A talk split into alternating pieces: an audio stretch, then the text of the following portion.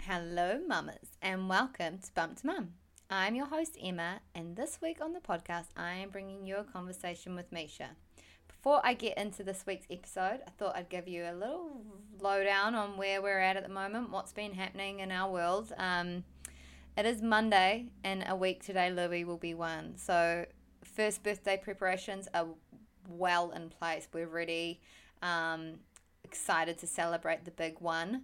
Um, I'm going to record a podcast episode purely reflecting on the first year of Louis and motherhood, which I'm really excited to do because it's going to make me sit down and really think about it, um, reminisce on everything.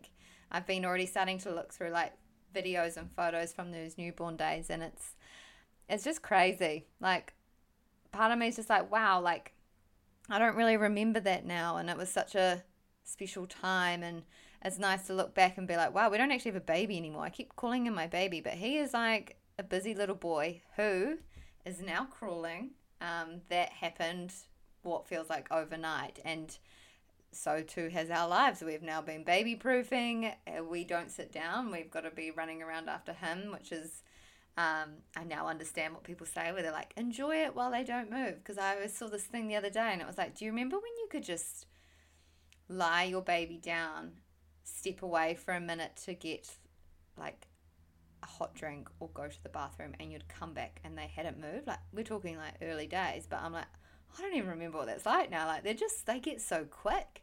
And actually, a tip from a friend was when they're naked, they're even quicker. So the other night before Louis' bath, we got him full nude on the carpet, and he was lightning quick. The little nudie boy running around, um, not running, crawling around the carpet. Had to watch for the carpet burn though. Um, I was kind of like, oof, surely that's hurting. Um, but yeah, no, it, it's super cute to watch.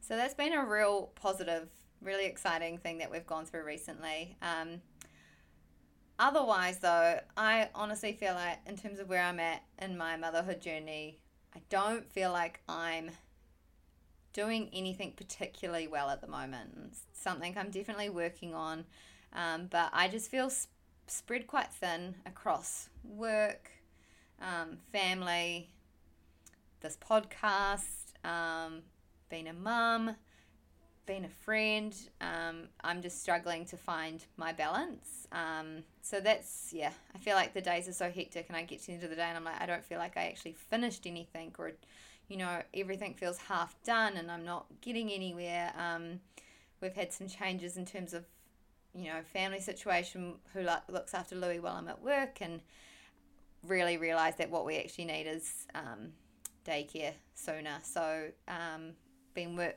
looking around daycares. We've got Louis enrolled now, and he's going to start end of August, two days a week, um, and one day with my mother. And that has just honestly given me. I'm really looking forward to it. I know, I know some people don't look forward to daycare, but I'm really looking forward to it because I need the structure. I need to know when I'm going to be focusing on work and when I'm fully going to be focusing on Louis and not, you know, the flexibility of being able to weave my work and motherhood and everything together is amazing and I'm so lucky I have an employer that supports that. But for me it's actually not working. I don't feel like I'm productive that way. Um, I need a little bit more set focus thinking time and also time just to think. You know not just be I don't know trying to think while I'm with Louis just actually have some thinking time. Like I there's so much I would love to do with this podcast but I need that space to to do it. So really excited to hopefully get a little bit more balance back into our life. Um, and I think that will make me feel more present when I am with Louis um, and more focused on work when I am at work as well. So just been working through that, which, um, yeah, I can see see the light at the end of the tunnel now, and I'm just excited for the next chapter, I guess, of of what that will look like. I was also listening to a, another podcast the other day, and they talked about how we how we you can't pour from an empty cup, and we need to fill our own cup to be, you know, the best parent we can be. But they also put a spin on that, and it's like it doesn't have to be so that you can be the best parent you can be. It can just be because you're a person separate to your child who has wants and needs and wants to do things to feel happy. Um, and I know it's so hard to schedule that sort of time and make that sort of time, but that's something I'm really trying to do now as well. Like, do something that actually just makes me feel good and happy. Not because it's going to make me a better mother, but, you know, that is the byproduct as well, but also just because I'm a human and before I became a mother, I had these things I enjoyed and wants and needs, and um, just making sure I, I carve time. And I know it's it's so hard, and I feel like at the moment, where am I going to find that time? But carve that time out to do those things as well, to to fill the cup. Um, not just be running on empty, feel like I'm doing a million things at once, but what am I actually doing? Um, yeah, so that's that's where I'm at at the moment.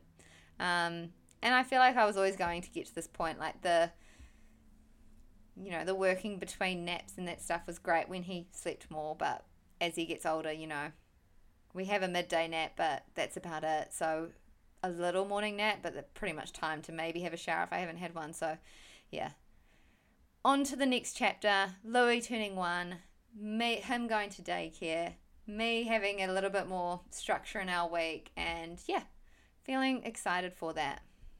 Um, this week's podcast, um, it's a tough one. It's it's it's a, it's an incredibly sad story, but in the same way, um, it's a it's a really special story to share and Meisha um, is this week's guest, and Meisha want, reached out to me to want to share her experience of miscarriage, um, loss, and pregnancy after loss.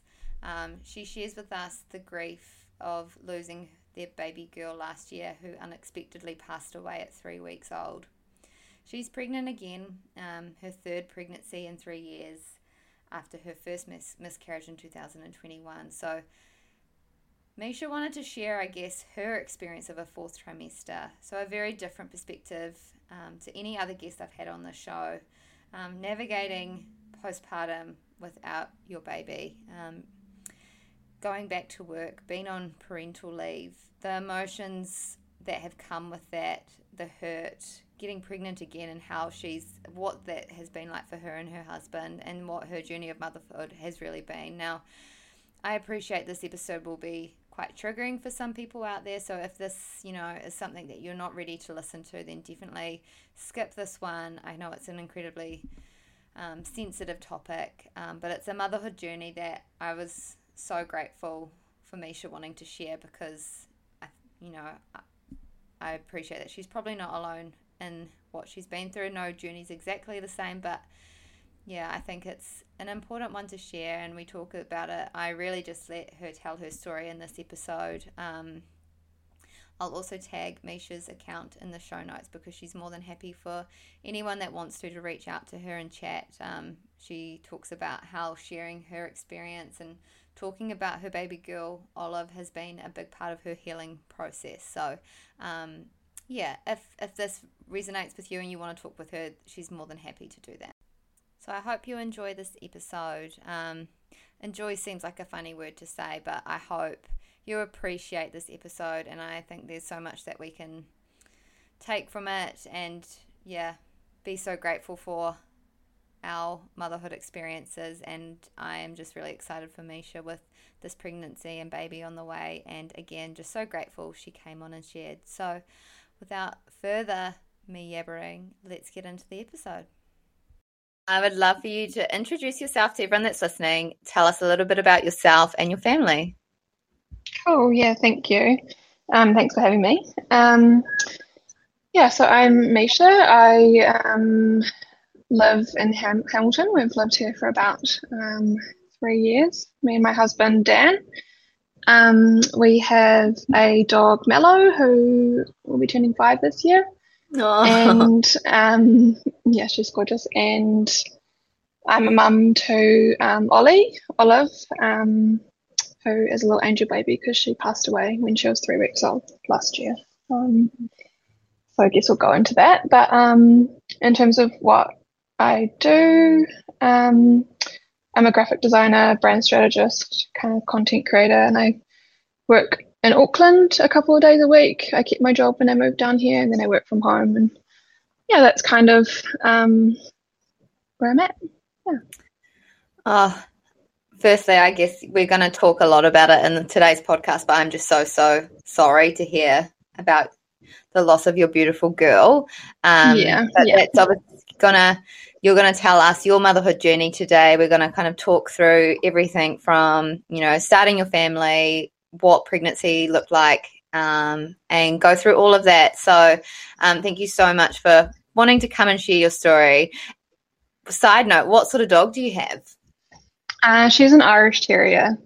So she's kind good. of like not very common in New Zealand. I think when we got her a couple, you know, like four years ago, whenever it was, there's only like maybe like two breeders, and now there's only one. So Oh wow! in, in my in my whole time of like having her, I think I've only come across maybe like two other dogs that are Irish Terriers. I'm just So she looks a bit like a she's like a, a an um you know gingery color um Oh. and she has got like a snout like a schnauzer Yeah. um it's kind of like a like lots of people say she's a regal looking dog and she's kind of like a medium to sm- like yeah a medium kind of size dog and she's like super chill so she didn't- was not always that way but Yeah, I'm just having a just have I'm uh, love dogs. Just having a little Google. Yeah, yeah. She looks like beautiful. And hey, I would love for you to share with everyone um, your journey to pregnancy, um, starting a family. When did it start, and how was that for you? Hmm, yeah, cool. So I think just trying to think back now. Um, after we moved here, so that was like October 2020, I'd always kind of said like, um, you know, I'll we'll look at having a baby after I turn 30, and I was quite career focused in my um my 20s. Um, and I turned 30 um, kind of at the end of the first lockdown um, in May 2020. And so by the time we moved here, it was kind of like, okay, we've got our next kind of home for the next little while. Maybe we should kind of start trying, like who knows how long it will take, etc. All of those things. Mm. Um, so I think it was probably like yeah December 2020 that we started trying, and we literally got pregnant straight away Oh wow! um, which was like kind of crazy. And then also looking back to that and then looking at where our story is now is kind of like, wow. um, Mm. and yeah, so I think I found out, um, didn't have any symptoms really, but um, I found out literally at the airport, which sounds really weird. I was on the way to Nelson with a couple of my girlfriends, and we were about to do the Abel Tasman hike. Oh wow! Yeah, which just is crazy. Um, because we were camping as well, so we were literally carrying like 25 kg packs. So it was too late to obviously not do it, and you know, I think it was kind of fine. But um, And yeah, how were you the airport. Um, like I was fine. I didn't, as I say, I didn't really have many symptoms. Yeah. Um, obviously just a missed period, which is why I took the test. Mm. Um, and I think, I think I was a little- like only maybe a day late by that stage. I was like, okay, I'll just take the test because I'm going to be doing this massive hike and like kind of want to know. Mm. Um, so yeah, I took the test, called my husband, or like sent him a picture when I was at the airport. and like, holy crap! Like, uh, yeah. so anyway, went ahead and did the hike, um, which was pretty hard and like, you know, just for a normal person. Um, but luckily, yeah, I wasn't feeling too many effects of pregnancy. It was just kind of like quite tiring. Um, but yeah, anyway, so I got back from that holiday like 10 days later or whenever it was, and kind of only had maybe like three or four days with Dan to kind of like get excited about the pregnancy before I had a miscarriage. Oh. Um, so yeah, I mean, compared to what I've gone through since, Mhm. um, it didn't, it kind of just felt like I didn't really have time to get used to it because I hadn't even contacted a midwife. Like I was only probably like five and a half weeks by that stage.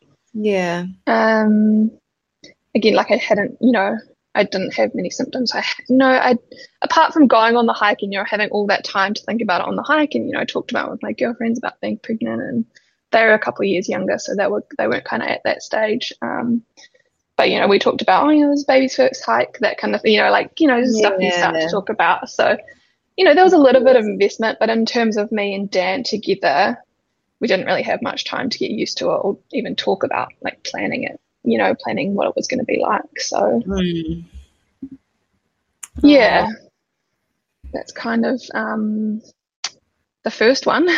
yeah. And so with that, um, did you Um, have have a D&C or did it kind did you no, Natural. it just it passed itself. Um, Okay. I think on the day we'd gone for a coffee and a walk, me and Dan down to the like took taking Mello for a walk down the dog park, and I think later that day I kind of like started to have a few cramps and like feeling a bit Mm. off, and then yeah, then I um I had a little bit of um spotting and yeah passed like a quite small little sac thing, um and Mm. I think maybe I don't even know if I'd had a blood test by then because I'd, I'd been on holiday and stuff. I think I went to get a blood test and they said, "Okay, your levels are pretty low."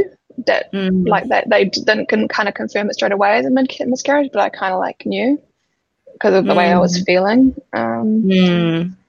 and then I think maybe a week later they did another blood test and yeah, they like confirmed it. Oh, So yeah, still such a big, you know, still such a shock to go through when, you know, it's your first, you know, no, I don't think yeah, easier, Yeah. but like, you know, even those few weeks you start to imagine, like you say, like, oh, this, you know, what's life going to be like now? And you start thinking, um, Mm, forward and you, and I think for most, like, we all just think it's never going to happen to us. And then the reality is, is it is just happens to so many people. So how did you feel Yeah. kind of after that? And did you guys start trying straight away or what was that like? Yeah, I'm just trying to remember. I think um, I was feeling okay, like Mm. pretty, um, you know, a bit dejected, obviously, and a bit upset. Um, we we apart from the girls that I I had gone on a hike with, we hadn't really told anyone because it was so new. Mm. Um, and I think on the day that I miscarried, I'd called my parents and I was sort of drinking this pregnancy tea, and I, I sort of showed them because it said something on it like, um, I can't even remember what it said. Anyway, I just kind of like showed it to them, and they were like, "What?" And I was like, "Yeah, I'm I'm pregnant, but I could think I'm having a miscarriage today," and like kind of like got really upset, and then so that was kind of like the telling them. So it was kind of like Mm. yeah, so even from there, like, I don't know, I can't remember if we told that many people or kind of really focused on it, but I think by that stage it was like, okay, well, you know, we do um, want to start trying, and I think I got my period back pretty much like the next month, so Mhm. um, I guess in a way it was my body, it was just like it was having a period. Um, Yeah. and then, yeah, I guess from there, the hard thing was um, I got my period back maybe like three times, and then I lost my period weirdly Oh. after that. Um, and I had five months of no period, which was difficult. Yeah. And, And I and- think I found that harder because it was like, okay, accepted that we'd had a miscarriage and, um, you know, but now this is the phase we want to move into, but I'm not getting a period and I'm obviously not ovulating. So, um, it was kind of like, why and like where to from here? And I didn't Mm. know, you know, I didn't know how long that was going to take to come back. Um, so yeah, we kind of, I went to the doctors and like, he, I kind of like had this new GP that I, since I moved to Hamilton, and he was kind of, I don't know, he was a bit, I found him a bit blasé, and he was kind of like, oh, you're probably just stressed. And I was like, Mm. well, I mean, maybe, but I, um, have been way more stressed in the past. Like I have, um, I've had a lot of ups and downs and mental health issues in the past, and I've never lost my pregnant, um, lost my period through through that. So I was kind of confused as to what might be happening. Anyway, long story short, Dan's mum works for Fertility Associates, um, and she kind of got us. A, well, she just works in administration, but she kind of introduced us to someone that could, we could get an appointment to kind of like figure a bit more out about it. Um, I think I'd had like an initial appointment. It kind of suggested maybe it was PCOS, um, but not definitively. And then we were due to have sort of like the initial, um, I guess, fertility appointment in August 2021 and we went into lockdown again. Um, and I think so we had that first appointment over the phone and it was um it was no, it was yeah, sorry, we had the appointment booked, eh, but I literally got my period back the week before the appointment. like, why do things so, like this always happen? Eh? I know it was just like and then it, it comes with, it was just messing with me. So yeah. that was all kind of like, oh, okay, well, and so I guess the the fertility lady was like, well, just see how you go over the next like kind of six months. So hopefully you're, you know, hopefully things will start to um, kind of, you know, cycle back to normal and mm. just start trying again and like come back and see us in six months if nothing's happened, kind of thing. Yeah. Yeah. Um, so we started trying again and we got pregnant again. Um, must have been in November. So okay, so a couple of months after. Yeah, so like about three months later. So yeah, nothing too hard. Uh, I mean, mm. you know, like kind of like um, wasn't too long to wait, and I know people have all sorts of lengths of journeys. Um, yeah, so I guess getting pregnant the second time was exciting. Also, um, you know, nerve wracking in terms mm-hmm. of anticipating another miscarriage. Yeah. Um, I was probably quite nervous, especially that first six weeks and then the first 12 weeks. Um, and Dan was Did it kind of not, like, not, did you let yourself like, you know, did you let yourself kind of enjoy the fact that you were pregnant or did you feel kind of just until it got to a certain point and you felt like you were kind of like on edge a little bit and didn't want to tell people? Or like what how did you kind yeah. of after having a miscarriage? I think that it was always in the back of my mind that the miscarriage could and probably would happen. I you know i can't, I can't really remember now so much has happened since then but um yeah I, I mean, Dan definitely didn't want to tell anyone, even our families. Mm. Um, he was just kind of worried about us getting too excited, and um, yeah, so we we maybe told a couple of close friends that we spend a lot of time with, and that it was kind of obvious because it was over Christmas and New Year period. Obviously, like getting pregnant in November, yeah. um, so yeah, I yeah, that's right. I remember obviously we were at both of our families for Christmas and they didn't know. Um, and you know, I'm quite, I like, I love a, you know, a good like wine sometimes or a gin. So I just like pretended to drink gin the whole time, and everyone kind of like knew that we were trying. So I was kind of just like, oh, you know, I'll have a couple of gins or like, and we would, I would just have tonic. Yeah. um, and then you know on christmas day try not to like eat the cold ham or whatever but i didn't kind of make it too obvious. Um, mm. i think it wasn't probably until the 12 week mark um, well you know we had a uh, scan at eight weeks which was actually on new year's eve which was kind of funny. Oh wow. Um, we'd come back from our bach in the coromandel and um, had it on New Year's Eve and then just had a low key sort of party with our friends that night. Um, I think we actually told a couple of friends that night because everyone's kind of playing beer pong and that kind of thing. And I was like, well, no, definitely not going to be doing that. it's kind of like a bit more obvious with friends. Yeah. Yeah. Um, that New Zealand drinking culture, when you're pregnant, yeah. you really become very aware of it because it's like if you're not drinking, it's like, why? Why not? Have a drink. Yeah. And I think like, you know, on an on a another maybe another evening I could get away with, oh no, I don't feel like a drink tonight or whatever. Even though yeah. probably a little bit out of character, but New Year's Eve, probably not. yeah. Yeah. So yeah. Anyway. Um yeah, and then the pregnancy kind of went from there. I think we um it was pretty much 12 weeks by the time we told our families. Um, it was about sort of Waitangi Day, Waitangi weekend. Um, yeah. And in terms of the pregnancy, like how were you feeling? And like, did you have any other kind of not like first trimester symptoms? It was it a relatively, I mean, I hate to use the word normal because I don't think there's anything Mm. normal when it comes Yeah, to yeah. pregnancy, birth, babies. But was there anything, any concerns, or was it just a healthy, normal-ish Yeah, pregnancy? it was pretty healthy, pretty, it was, yeah, super healthy, normal. Um, I think I had, you know, a little bit of nausea, the hangover feeling, a little bit of tiredness, kind of like all those common symptoms, but nothing super out of the ordinary. And I think I kind of enjoyed my pregnancy and I had a relatively easy one. Um, I think I only kind of vomited at work a couple of times, and the rest of the time it was kind of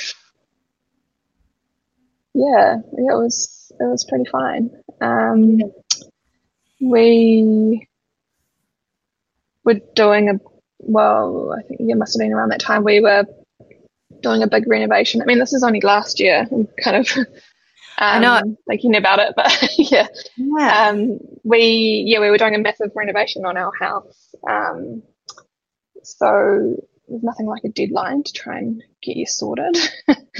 um, so most of my pregnancy we were kind of just renovating and and you know working and whatnot and um, yeah thankfully I, it didn't affect me too much in terms of symptoms and whatnot yeah And so, when were you due? And maybe talk us through. And I appreciate this is probably, you know, it's it's hard to talk through, but talk us through kind of like your going into labour, birth, um, and what that was like for you. Mm, yeah, so I think I was due on the 17th of August. Um, so yeah, got to 38 weeks, and I think by then I think I'd finished work at 37 weeks. Um, and we'd literally only moved back into our house maybe at like 36 weeks. We were Oh we ended up living we ended up living with Dan's parents for like three two or three months because we kind of left for a couple of days when we were doing some painting and then it kind of just got way too chaotic. Um so we kind of like moved back in and then at 38 weeks um yeah it was we were booked for like a little photo shoot. I've got a photographer friend down here and we are booked for a pregnancy photo shoot and um I had a call from my midwife to say that um, the kind of like blood pressure reading from the week before's appointment was a bit off, and they thought I might have preeclampsia. Um, And so I think it was the partner midwife was like, "You should probably go to the hospital," and I was like, "Um, okay," like. As in, like, pack my bags, go to the hospital, and she was like, "Yeah, just pack your bags." And I was like, "Oh well, the photographer's coming in like 30 minutes. Can we just like have our photo shoot first? Which sounds really bad, but like, I was like, you know, how urgent is it? Like, Yeah. anyway, we kind of like decided to do the photo shoot, and Dan was like not very happy about that. But um, anyway, it was kind of fine. And then we, after that, packed up, went to the hospital, um, and just I just had to be monitored for like, it ended up only being about I don't, it wasn't even overnight. We got to come home at like midnight.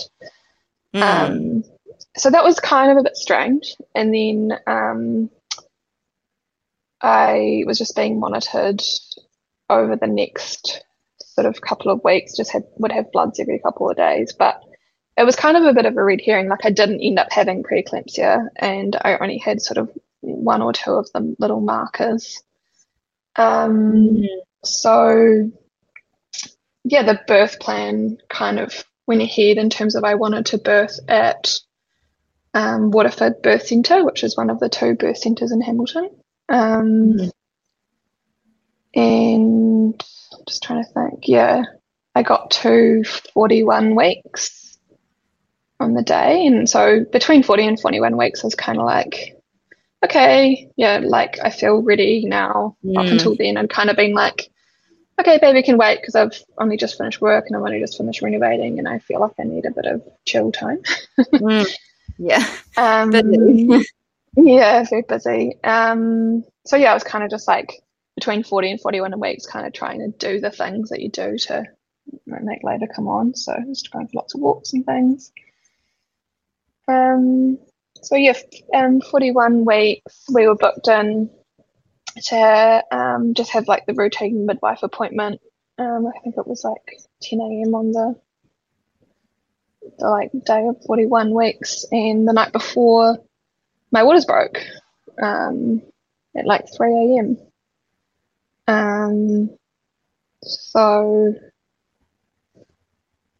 yeah, I think I kind of woke up Dan was like, um, I think something's happening. Like, I'm pretty sure my waters have just broke. Um, and kind of was like, okay, well, it's only like 3 a.m. Best to get some sleep. Um, so did you end up going to birth care to birth or did you need yeah, to go to hospital? Yeah. Yeah. No, yeah. So just kept laboring away. I think Dan, a couple of hours later, Dan called the midwife and was like, contractions are getting really close. Like, we're kind of like less than a minute apart now, lasting over a minute, sometimes starting to overlap. And she was like, Are you sure? Because, you know, like earlier in the day, she was like, Call me at 7 p.m. if anything was happening. Yeah. And um, yeah, so it was kind of, it was getting pretty intense. And I think by this stage, I'd definitely gone into my own space. Like I had my birth pain was kind of like I didn't want any pain relief. I wanted to be able to go to the birth center and just have kind of as natural as birth as possible, you know, whatever that means. But um, I think it was probably about three or four o'clock by the time the midwife came to our house and with the student midwife as well. And kind of like just observed some contractions and observed me. And by this stage, I didn't really even want to talk. I just wanted to use my TENS machine. Like there was a, a, specific way that I wanted to use it, and that was just how I coped with the contractions, breathing through, as well as some like kind of mantras I was saying in my head. Um, and yeah, I think she could tell by that stage that I was like in active labour by that point. Mm-hmm. Um, I can't remember exactly, but maybe about 6 p.m. Five, between 5:30 and 6, so they were like, okay, we should probably think about going to the birth center now because these are seeming pretty intense and like very close together. Um, and I think at that stage, I remember the one thought I had was like, I could just have this baby here. like I was feeling like quite good at home, and the thought of getting in the car was like, Yeah. even though the birth center is only about 10 minutes away, I was just kind of like, I couldn't sit down. Like I was mostly just standing, swaying for most of the contractions, and I just couldn't imagine sitting in the car. so I was like, Oh. man. you know, it crossed my mind to be like, let's just have it here. But then it was like, no, all right, you know, we're going to get in the car, we're going to go. Yeah. So yeah, we drove kind of through peak traffic. I mean, you know, peak traffic in Hamilton's not exactly terrible, but it's kind of like you know five thirty on a Wednesday. It must have been, yeah. I'm sure it still felt like a Um, long drive, you know, when you're Yeah, I think it felt like about half an hour. I think it was probably only about fifteen minutes, but I was on all fours in the back seat. Oh, Dan driving, um, you know, having, you know, a number of contractions. Um, and once I got to the birth center, yeah, I just um, labored for another couple of hours, and then I think it was probably like eight or eight thirty p.m. I really wanted to get into the birth pool, um, because that was kind of my plan, and yeah, I think I'm trying to remember. I think I pushed for like 45 minutes or something, and she was born at quarter past 11 oh that wow. night. So in the pool, um, and Dan caught her. Oh, Yeah, so it was like a it was a really really nice birth. Um, yeah. which considering what has happened since is a really nice like memory to have. Um, Yeah. So, birth sounds like, you know, everything went eh, like really well. Like it sounds like it Yeah, such yeah. a positive experience. So, Yeah. talk us through maybe what then happened um, yeah, from, yeah. you So know, she was taking her home Sorry. and no, no, you're okay. Taking her home and what, you know, the next few days, weeks were like. Mm, yeah, so um, she got checked over and she was all like normal and healthy. She was 3.6 kg. So yeah, her name was Ollie. Um, Olive Francis was her full name. Um, and we just stayed in water the birth center for a couple of nights. I think because we birthed there and it was like after a certain time we were allowed to have three nights. Then we Oh, ended up staying for two. But um, yeah, we just felt that was like looking back, that was like the best time. Like um, we were just in our little bubble, and you know, you have like really nice food, and they support you. But I think um, my breastfeeding started off pretty well, and we didn't really feel like we needed too much help. Um, so we didn't really kind of get checked much, and it was it was kind of just like feeling like we were in a little hotel kind of bubble because um, Mm. that birth centre had been recently renovated and it was super nice. Like um, we had a few visitors and whatnot, just like close family. Um, yeah, so we came home. Must have been on like the Saturday, so she was born on like the Wednesday night. Um, came home. We rem- I remember there was an All Blacks game on, so we like stayed up to watch the game. Which I mean, we're not avid rugby fans, but it was kind of like we were feeling super confident. And then um, that night we hardly got any sleep, so we really should have gone to bed at like 8 p.m. um, but you know, we were feeling kind of like on a high. Yeah. Um, and yeah, I guess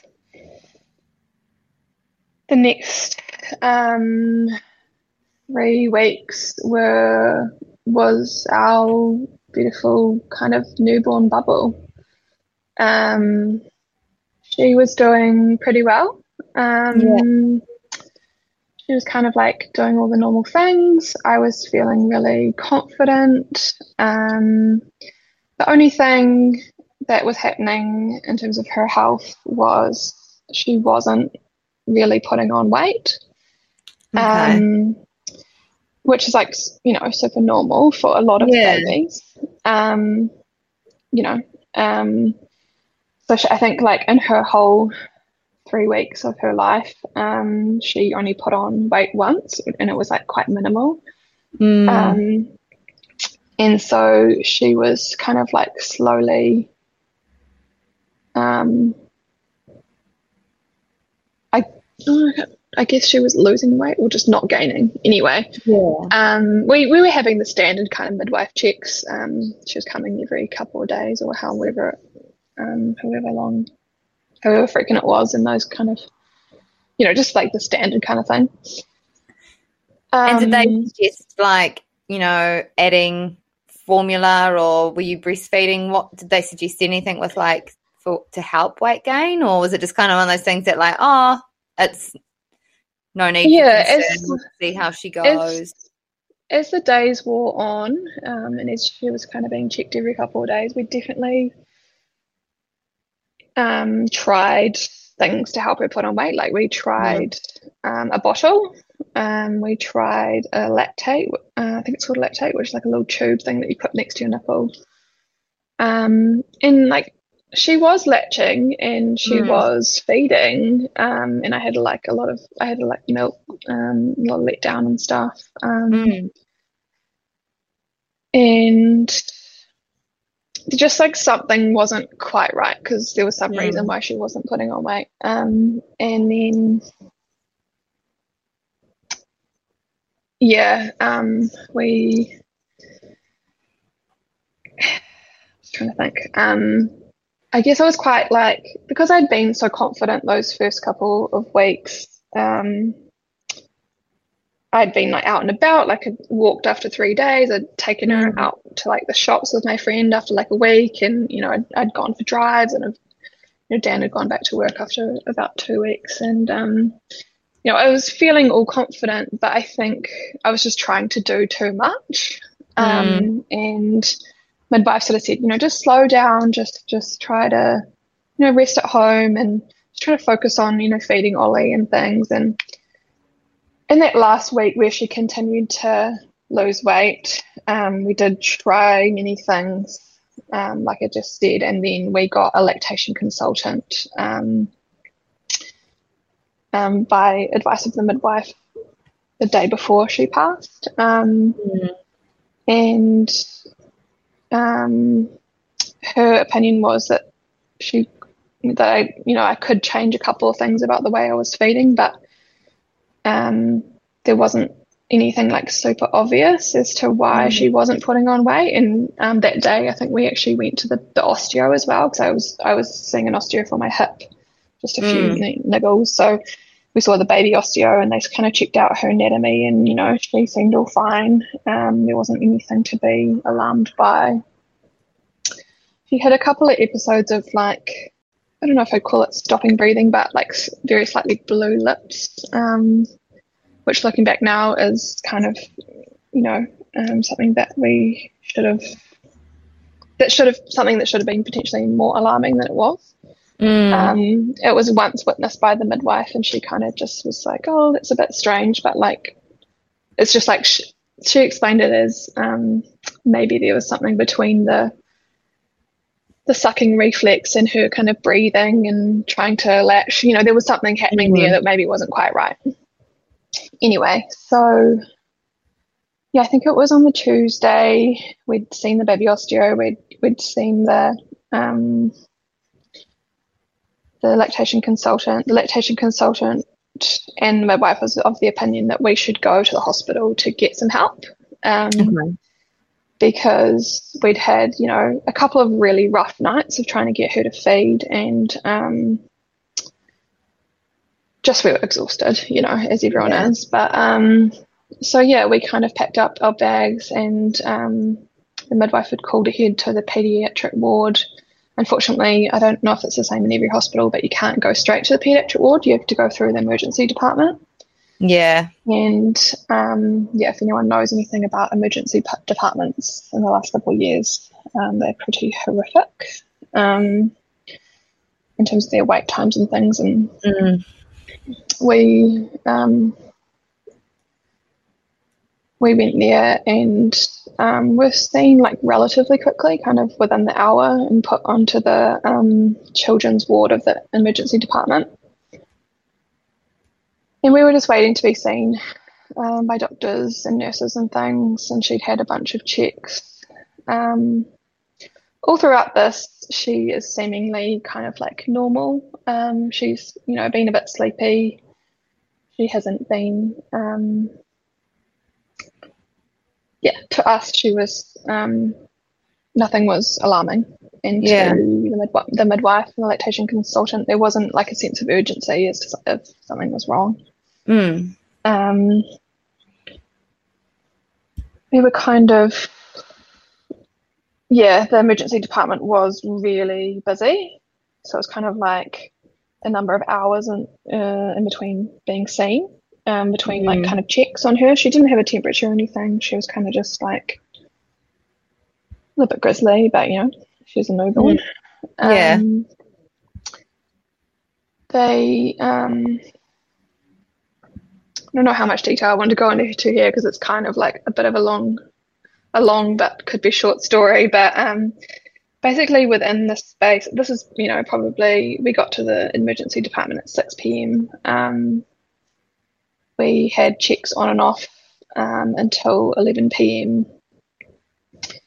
Um, when it was shift changeover, and um, there was a oxygen saturation thingy on her foot, which had been sort of playing up all night, which was a bit kind of strange. But we were reassured that it was a faulty machine, um, which turns out probably was a very much a red flag.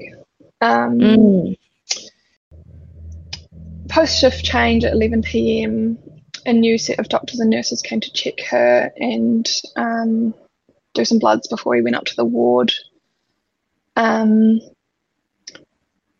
and she after the blood test, she was kind of like screaming, and you know, because you know, blood tests aren't nice for anyone, let alone babies. Mm. And I'd kind of just started to feed her to calm her down, and then she had this little episode of um, stopping breathing. Um, mm. Similar to, I, can't really remember now, but similar to um, what had happened before. But um, basically, she was just ripped out of my arms and um, taken down to the resus room. Um, we didn't really know what was happening. No one was kind of explaining to us what was happening. Um, and you know we had to sort of run through the um, the emergency ward to the other side of it where the resus room was, and um, yeah, they did all sorts of things and tried to figure out what was going on, and um, she um, increasingly got worse her condition, Mm. um, and yeah, maybe within the next two hours, um, we were shifted into a family room, um, which I knew was an alarm bell. Um, and yeah, we were asked to, sort of like, we were we watched a little bit of the um her being in the resus room. It was kind of I would ex- describe it as being something out of Grey's Anatomy, as in Yeah. every, you know there's you know up to twenty people running in and out of a room. Oh, wow. lots of lots of noise, lots of alarms, um, lots of people. Not yelling, but you know, kind of like a very chaotic medical um, Yeah. emergency scene. After about an hour, we um, of removed ourselves from that. They took us to the family room, you know, told us we should contact our families, that she was very sick and that she would be in ICU for the night um, at least. And sort of in between um, contacting our families, um, my parents, Dan's parents lived around the corner, so they came to the hospital, and my parents live in Pukekohe, so they were just on the phone. Um, but yeah, the um, kind of an hour later, um, these three people walked into the room with probably the blankest faces you've ever seen and just kind of ex- explained to us that um, she had passed away. So, yeah, Oh. Yeah. Oh my worst, goodness. worst, worst moment of our life. So, yeah. Yeah. So I wasn't actually going to get into that much detail, but it's kind of hard to explain it with um, just kind of being being brief about it. So, yeah, in a nutshell, that's when the rest of our lives started. Yeah. Oh my Mm. goodness. I just can't. yeah, No one can imagine, I think, is the like unless you've been through that, no one can be like, Oh, I understand. Like no one can understand that. Mm. It's so yeah, so much pain. and it- Um, and it was um, it's it's not like um. It's not like other people I've talked to since, you know, I've, we're obviously on a journey of grief and loss now, and Mhm. you know, I've, I've spoken to a couple of people who have had either, you know, stillbirths or um, their children have been ill, um, as in, you know, they like have a known sickness or that kind of thing. We kind of, we have, we had like an hour and a half of getting used to that. Well, not even that really, kind of, it was, it all happened so fast. So mm, yeah, it's, um, it was very, very shocking. Yeah. I mean, yeah, wow. How Yeah.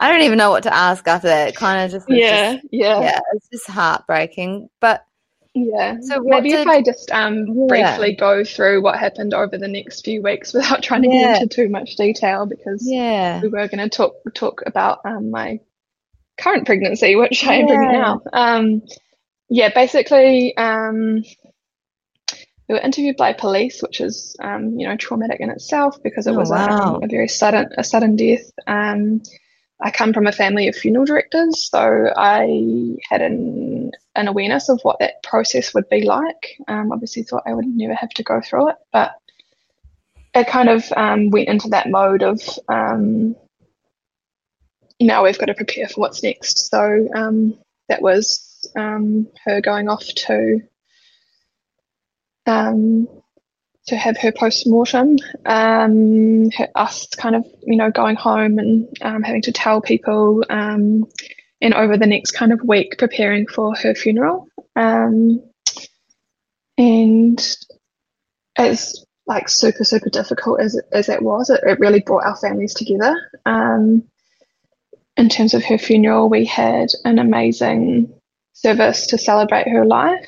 Um, we had probably about 300 people there because we both have quite big families, and then also, um, you know, like friend groups and you know we've, we've lived in different places over the years and worked in different places and you know I think something like that touches a lot of people and especially because I'd I'd shared so much of my pregnancy and you know three weeks of motherhood um, so much on social media so I think even though not that many people had met her um,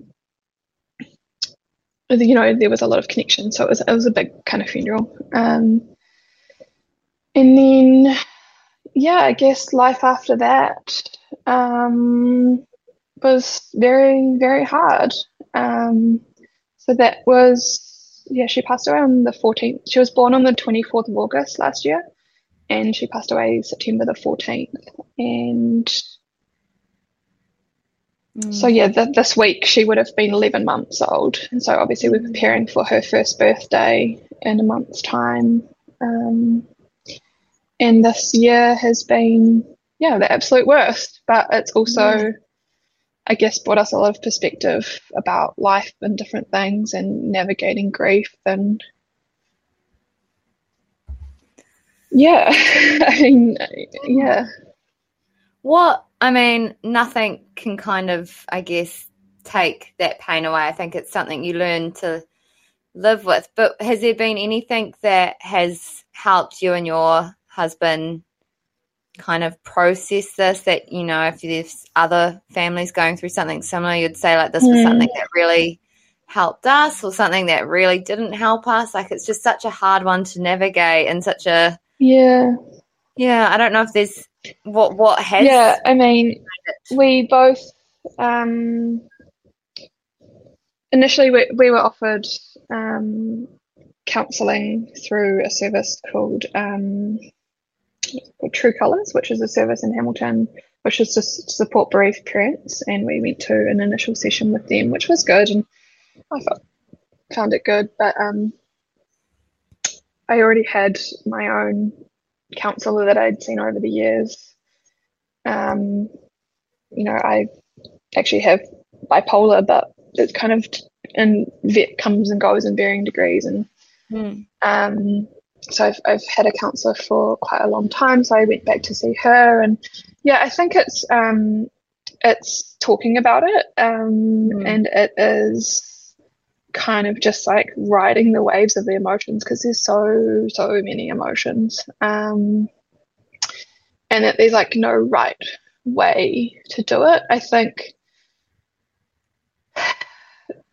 knowing that your partner and yourself will grieve very differently as well. Um, mm. I think mm. that was, you know, certainly in the early days and the early months was pretty hard on our marriage. Um, and I think we've come out the end of it. You know, we'll never be out the end of it, but in terms of like that phase, like we're much more in a place of um, being stronger and communicating and that kind of thing. But you know, there's there's so many different things in those early days and months of you know, anger, guilt, frustration, um, mm. just pure loss.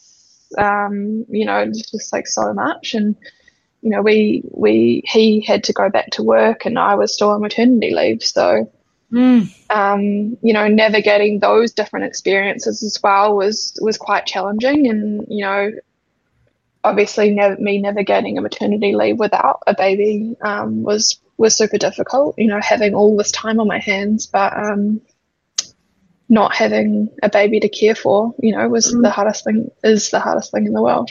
Um, you know, and grieving so many different things, grieving, um, you know, her life, her potential, and then our, what our lives would have been like as well. Mm. Um, you know, there's so many facets to it, and it's, it's, in terms of um, anyone else going through the journey, it's going to be so different for anyone depending yeah. on you know what's happened or or you know just how you are as a person or how you um, navigate hard times in your life. Like I think, I think I really surprised myself in terms of after she passed, not falling into a deep depression because I had been there in, a, in the mm-hmm. past. Mm. But it was such a different feeling. It was, you know, such a deep, deep sadness, but um, yeah, it was just it was different, um, Mm. and knowing how hard I'd worked on my mental health struggles in the past, I think that really helped me in a way to Mm. I think maybe like resilience or something. Um, yeah. And so, did you stay off work for like your full planned maternity leave, or like? Yeah, How- pretty much. Okay. Um, I think I was due to go back to like I think my six months would have been up in February, I think. Yeah. Mm.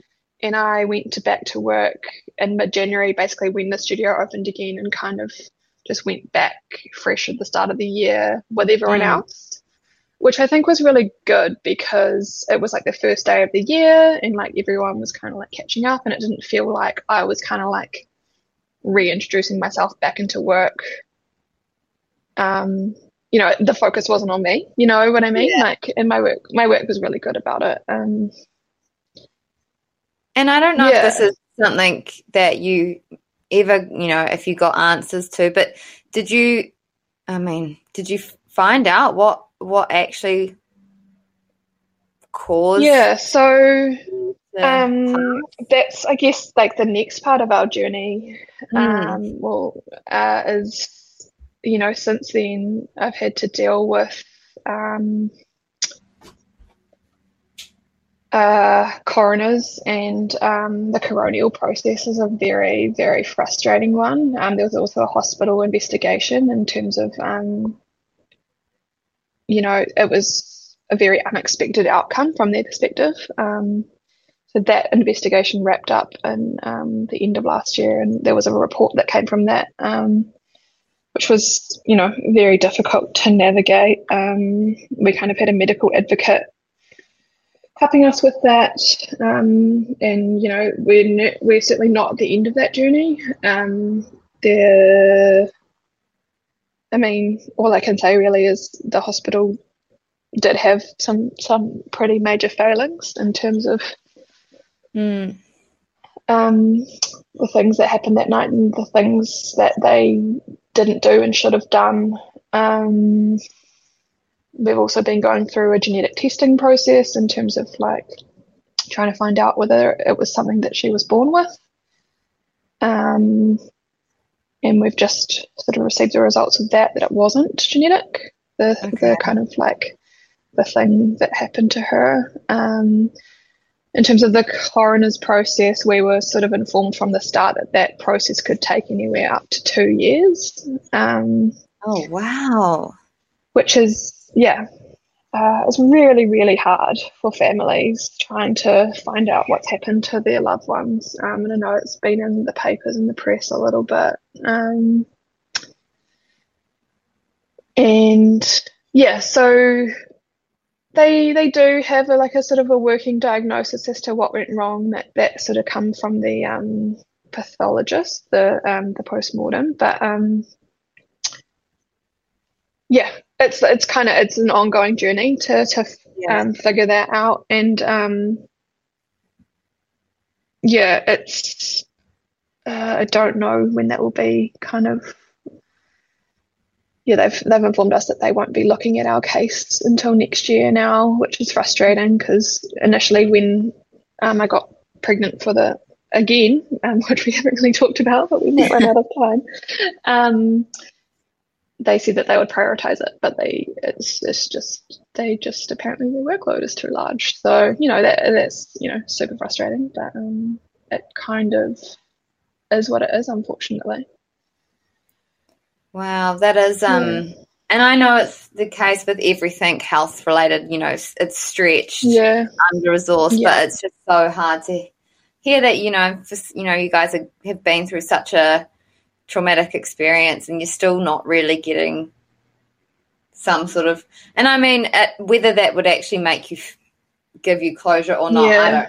It's obviously so personal as well, Yeah. but um such a I'm just yeah, it's to go through that and then you know, obviously you and your partner, husband, um, have gone on to now you're pregnant again. So I would love you yeah. to share a little bit about that. I, I, hate to be like, now let's talk about the positive. We don't want to like jump yeah, ship, no. but it's you know yeah. part of your story now is that you are expecting another bub. So would love for you to share a little yeah. bit about that. Yeah, yeah. So um, I guess we didn't um, we didn't start trying straight away. Obviously, we were in the thick of the grief, um, and you know, losing Ollie, um, and that was sort of, you know, just even day by day trying to get by. Um, but yeah, after a few months, we sort of talked about it on and off. And yeah, we did start trying again, and I did fall pregnant. Um, I'm trying to work out when it would be, but I'm 26 weeks now, so yeah, so we're having a boy, and he is due um, on Guy Fawkes, early November. Oh, um, wow. Yeah.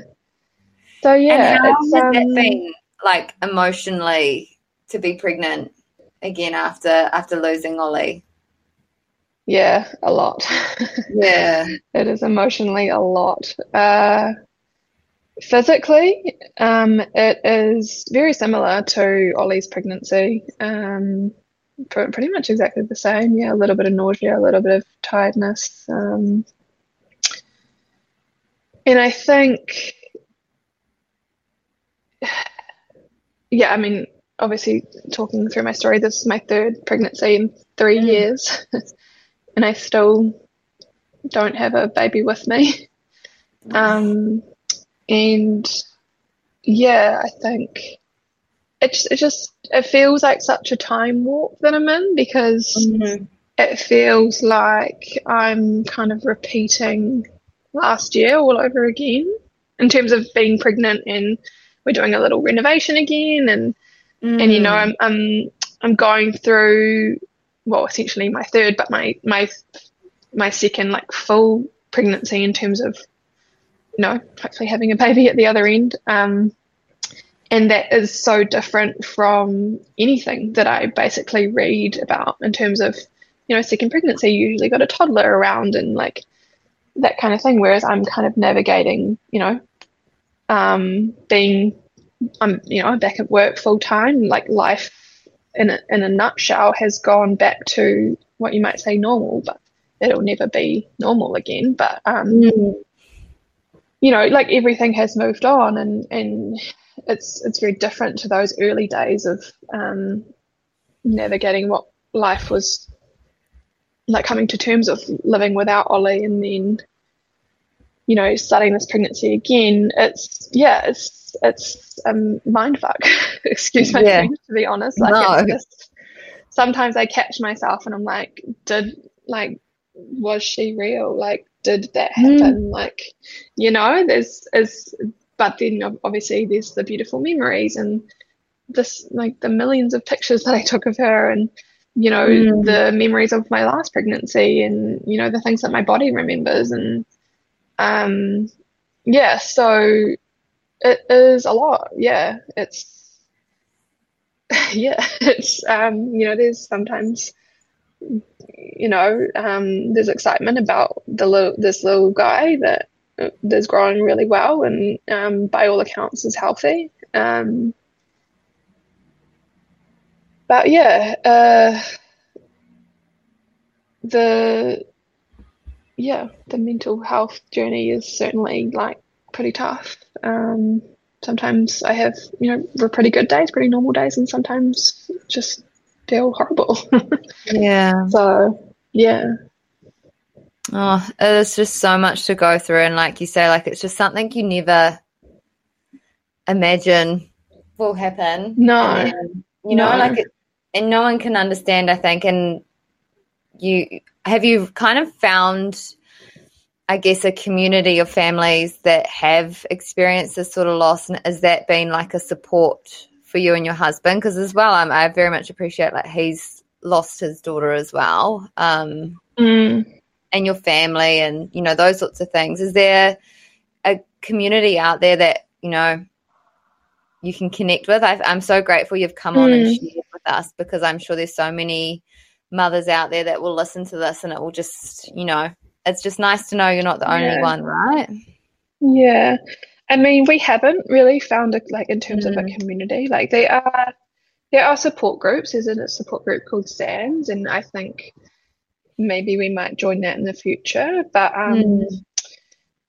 we yeah, I guess like we were so in a way lucky that we had so much friends and family support at the beginning. Um we kind of didn't really take refuge in any of those kind of groups. Um Mm. we kind of had a lot of people around us and um and and I, I've been like super open about our journey on um social media. Um I've kind of like shared a lot, probably not really in the last couple of months, but um definitely in the early stages that was kind of my outlet and Mm. You know it's, it's something that my husband didn't really understand as much. Um, you know, he's not someone to post on social media and that kind of thing. Um, but it was kind of like my my way of coping and feeling connected to other people. And I definitely got messages from you know mums that had lost um, children and you know or had stillbirths or um, had losses in in a few different ways and. Um, you know, I've sort of had a few little conversations and stuff. Haven't really had any um, meetups in person or anything like that. But um, yeah, I definitely there is support out there, um, and yeah, I guess the hardest thing is the way that she passed, and no one having that. You know, that's it's a very unique story and it's a Mm. very um you know a, a lot of those support groups are for you know like stillbirth mothers and stuff which is super valid and like um but the fact that I you know I'm lucky to have even got three weeks of kind of parenting and motherhood um but yeah it's it's it feels like such a different journey to anyone else and so yeah, I haven't really found, you know, anyone to super connect with, if that Mm. makes sense. Yeah. And I think, you know, Yeah. every story is so unique and there's never going to be someone that's been through Mm. the exact same thing, right? But I think No, on exactly.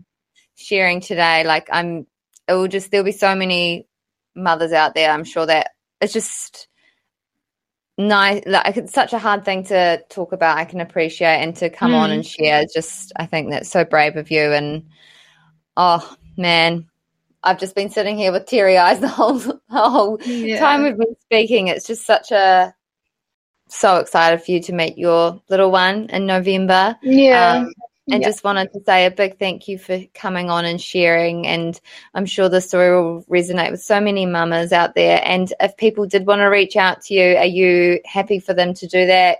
Yeah, I'll tag your account in the show notes so that if anyone wants to get in touch and have a chat, they they obviously can do that. But yeah, just a big thank you again. Incredibly brave and yeah, excited to hear how the next stage of your journey goes. So thank you so much for coming on the Yeah. podcast. Awesome. Thank you, Emma, and thank you for allowing the space for me to share my story as detailed as it, kind of got. But um, yeah, it's been really good. Thank you.